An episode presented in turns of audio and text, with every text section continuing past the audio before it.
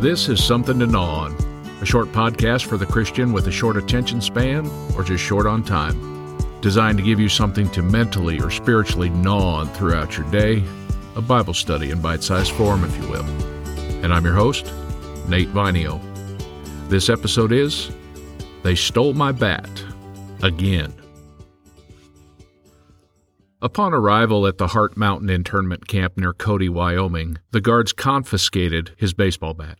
In the hands of the wrong person, an 11 year old's bat could be used as a weapon, and they weren't taking any chances. Norman's parents had immigrated to the United States prior to the Asian Exclusion Act of 1924. Consequently, his parents were prohibited from becoming citizens. However, in 1931, Norman was born in San Jose, California, which solidified his citizenship. Norman and his family endured the internment camps and had adopted the mindset of working hard to prove that they were worthy of citizenship. They didn't turn a blind eye to the injustice of the internment camps. They just pressed on to prove to the powers that be that they were loyal and productive citizens. Eventually, Norman earned a degree from the University of California, Berkeley School of Business Administration, and he promptly joined the Army, where he served as an intelligence officer in Japan and Korea. Shortly after his discharge from the Army, Norman began a career in politics, first as a council member in San Jose, then as its mayor. And in 1975, he began a 20 year stint as a U.S. Congressman. As a congressman, Norman spearheaded several key historical pieces of legislation, most notably H.R. 442, also known as the Civil Liberties Act of 1988, which sought redress and reparations for the violation of civil liberties of Japanese people during the internment camp era. A short side note here H.R. 442 is an interesting yet totally coincidental number and not an intentional reference to the 442nd Regimental Combat Team that just so happened to be the only Japanese American unit in the Army during the same period as the internment. Yes, this is one of the strangest ironies of history. While many Japanese were being imprisoned by the U.S. during World War II, there were those Japanese who were given guns and allowed to fight for the U.S. of A. It's a bit bizarre. Interestingly enough, the attitude in Norman's family was the same attitude for those serving in the 442nd. They were fighting to show that they were loyal and productive citizens of the USA. For what it's worth, this regiment still holds the record for most medals awarded. Anyhow, H.R. 442, when signed into law by President Reagan, acknowledged and apologized for the wrongdoings on behalf of the government and provided $20,000 for those affected by the internment.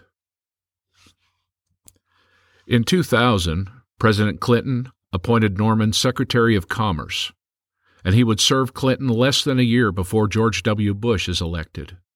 In an unconventional move, Bush invited Norman to be his Secretary of Transportation, even though it's an awkward dynamic to be a Democrat in a Republican president's cabinet, Norm accepted.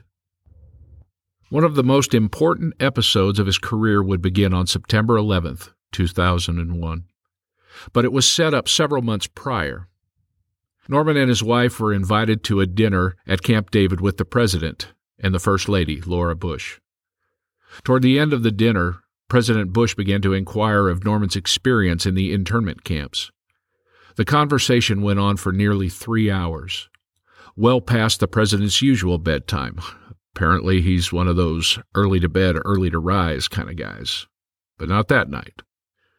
Anyhow, Norman covered what he saw, what he felt, what he experienced, and he covered the lingering effects it had on the Japanese community, and it left an indelible impression on the president. I hate to even mention the events of 9 11 so briefly. It seems I'm doing a disservice, dishonoring the lives of those who died and the sacrifice of so many relative to that day's events. But behind the scenes, there are some interesting events unfolding, and Norman becomes a key component in the process. On the heels of the 9 11 attack, emotions were in the red nationwide. There was a sense of panic and general suspicion. Young men could tell a fight was about to kick off, and many made their way to the recruiter's office. All the talk box radio and TV shows were gushing about what to do, what to watch out for, and how to, well, fill in the blank, with any subject related to fear and the attack. One idea for resolving some of the issues related to tracking down terrorists and defending ourselves against this threat was to create another internment type system for Muslims. Until we get this all sorted out, of course. Or some form of racial and theological profiling.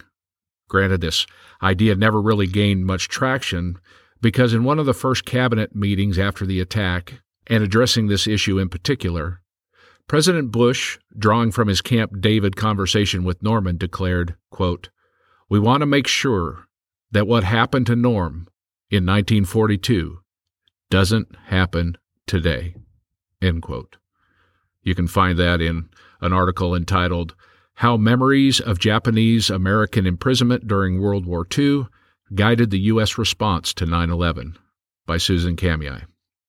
You can find that article at usc.edu. It's clear that this is the reason why it never gained significant traction.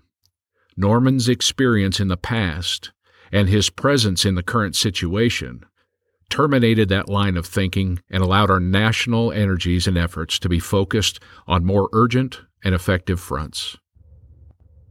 Norman's life story, from prison to the White House, loosely illustrates and accentuates four foundational principles for the Christian that are found in Romans 8 and I want to list them for you quickly.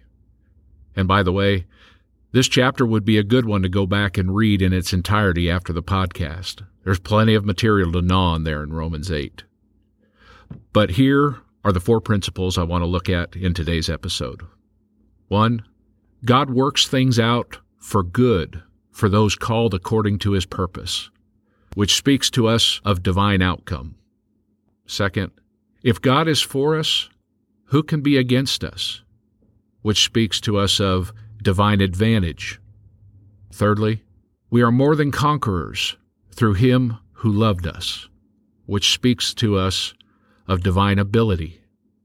And lastly, there's nothing that'll separate us from the love of God, which speaks to us of divine security. And now, as I do so often in this podcast, I want to take everything that we've talked about up to this point and set it on the back burner to simmer for a moment. We'll come back to it shortly.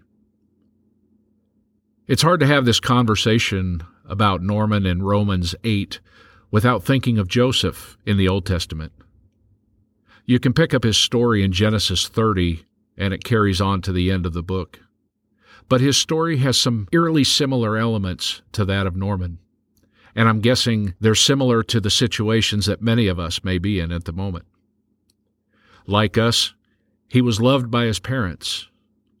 Like some of us, he was hated by his siblings or his fellow countrymen.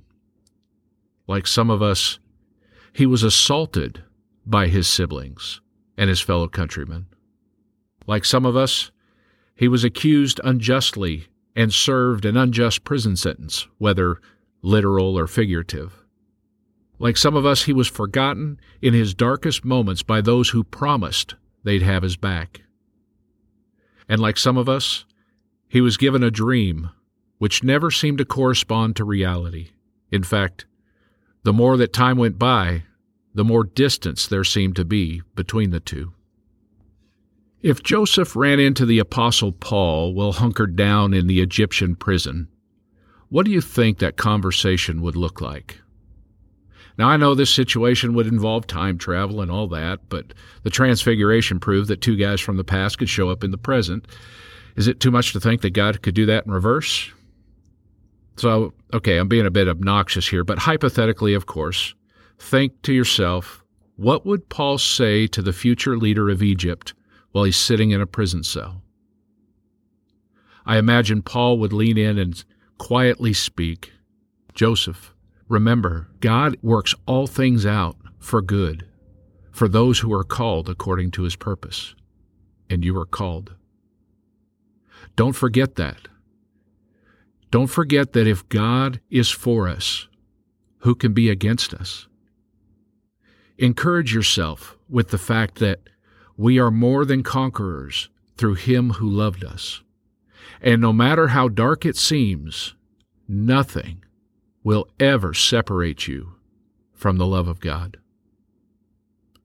And in due season, Joseph is out of prison and in charge of things in Egypt. He's reunited with his family, and he utters these words about the most painful episode in his life being sold into slavery by those who should have been fighting to protect him. And with that betrayal on the table needing to be reconciled, and with the brothers in fear for their life, Genesis records this interaction between the offended party and those who did the offending. Quote, then his brothers went and fell down before him in confession. Then they said, Behold, we are your servants, your slaves. But Joseph said to them, quote, Do not be afraid, for am I in the place of God? Vengeance is his, not mine. As for you, you meant evil against me, but God meant it for good, in order to bring about this present outcome, that many people would be kept alive as they are this day. That's Genesis 50, verses 18 and 19 in the Amplified. He could just as easily have said, God works all things out for the good of those called according to his purpose. If you've never heard the story of Joseph, you certainly owe it to yourself to dig in and read it. And if it's been a while, well, read it again as well. There's so much here to gnaw on. Read it like a novel, then reread it and gnaw on it and ask God, what do you want to show me in this story? What do you want to open my eyes to see in your word?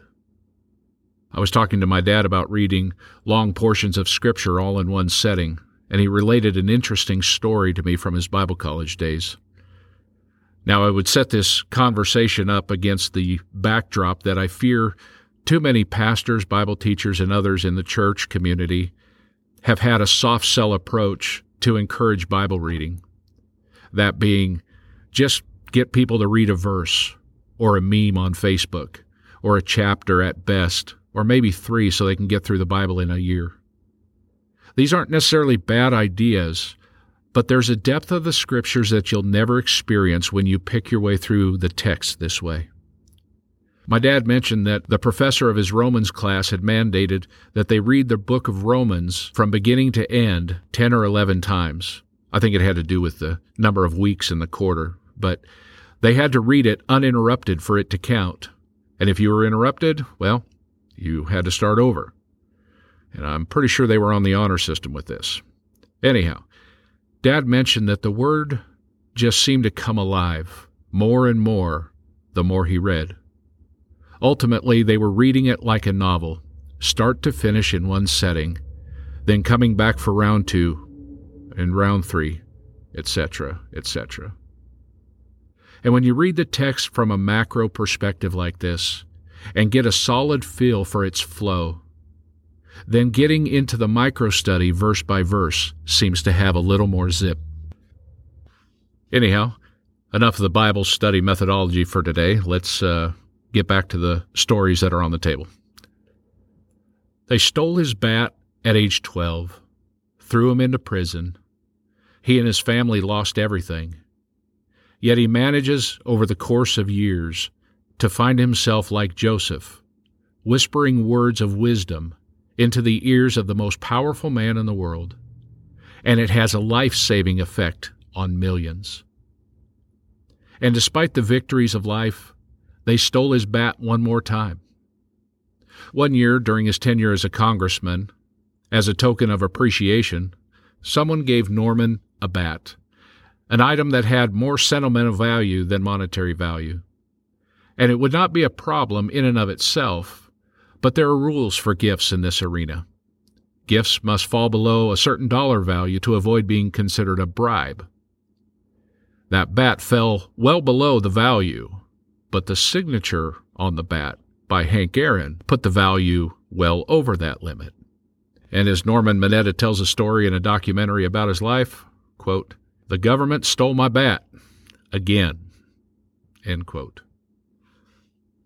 Life is comprised of the trials we've been through, the trials we are in, or the trials we will go through in the future. Past victories don't eliminate future trials. Certainly, those trials correspond to greater victories, but whether those trials are behind you or if you're neck deep in them, whether you feel like a Joseph or a Norman, if someone has stolen your bat and thrown you into prison, I pray that you would rest in faith and confidence of the four foundational principles in Romans 8. God works things out for good for those called according to his purpose. Again, this speaks of divine outcome. Additionally, if God is for us, who can be against us? Which speaks to us of divine advantage. Also, we are more than conquerors through him who loved us, which speaks to us of divine ability. And lastly, there's nothing that'll separate us from the love of God, which speaks to us of divine security. I'm Nate Vinio, and I trust this episode has given you something to gnaw on for the rest of the day, shoot, maybe even the rest of the week. Please take time to dig into reading Joseph's story in Genesis, starting in chapter 30, or take some time to read Romans 8. There's so much more to gnaw on in both of these passages. Until next week, God bless.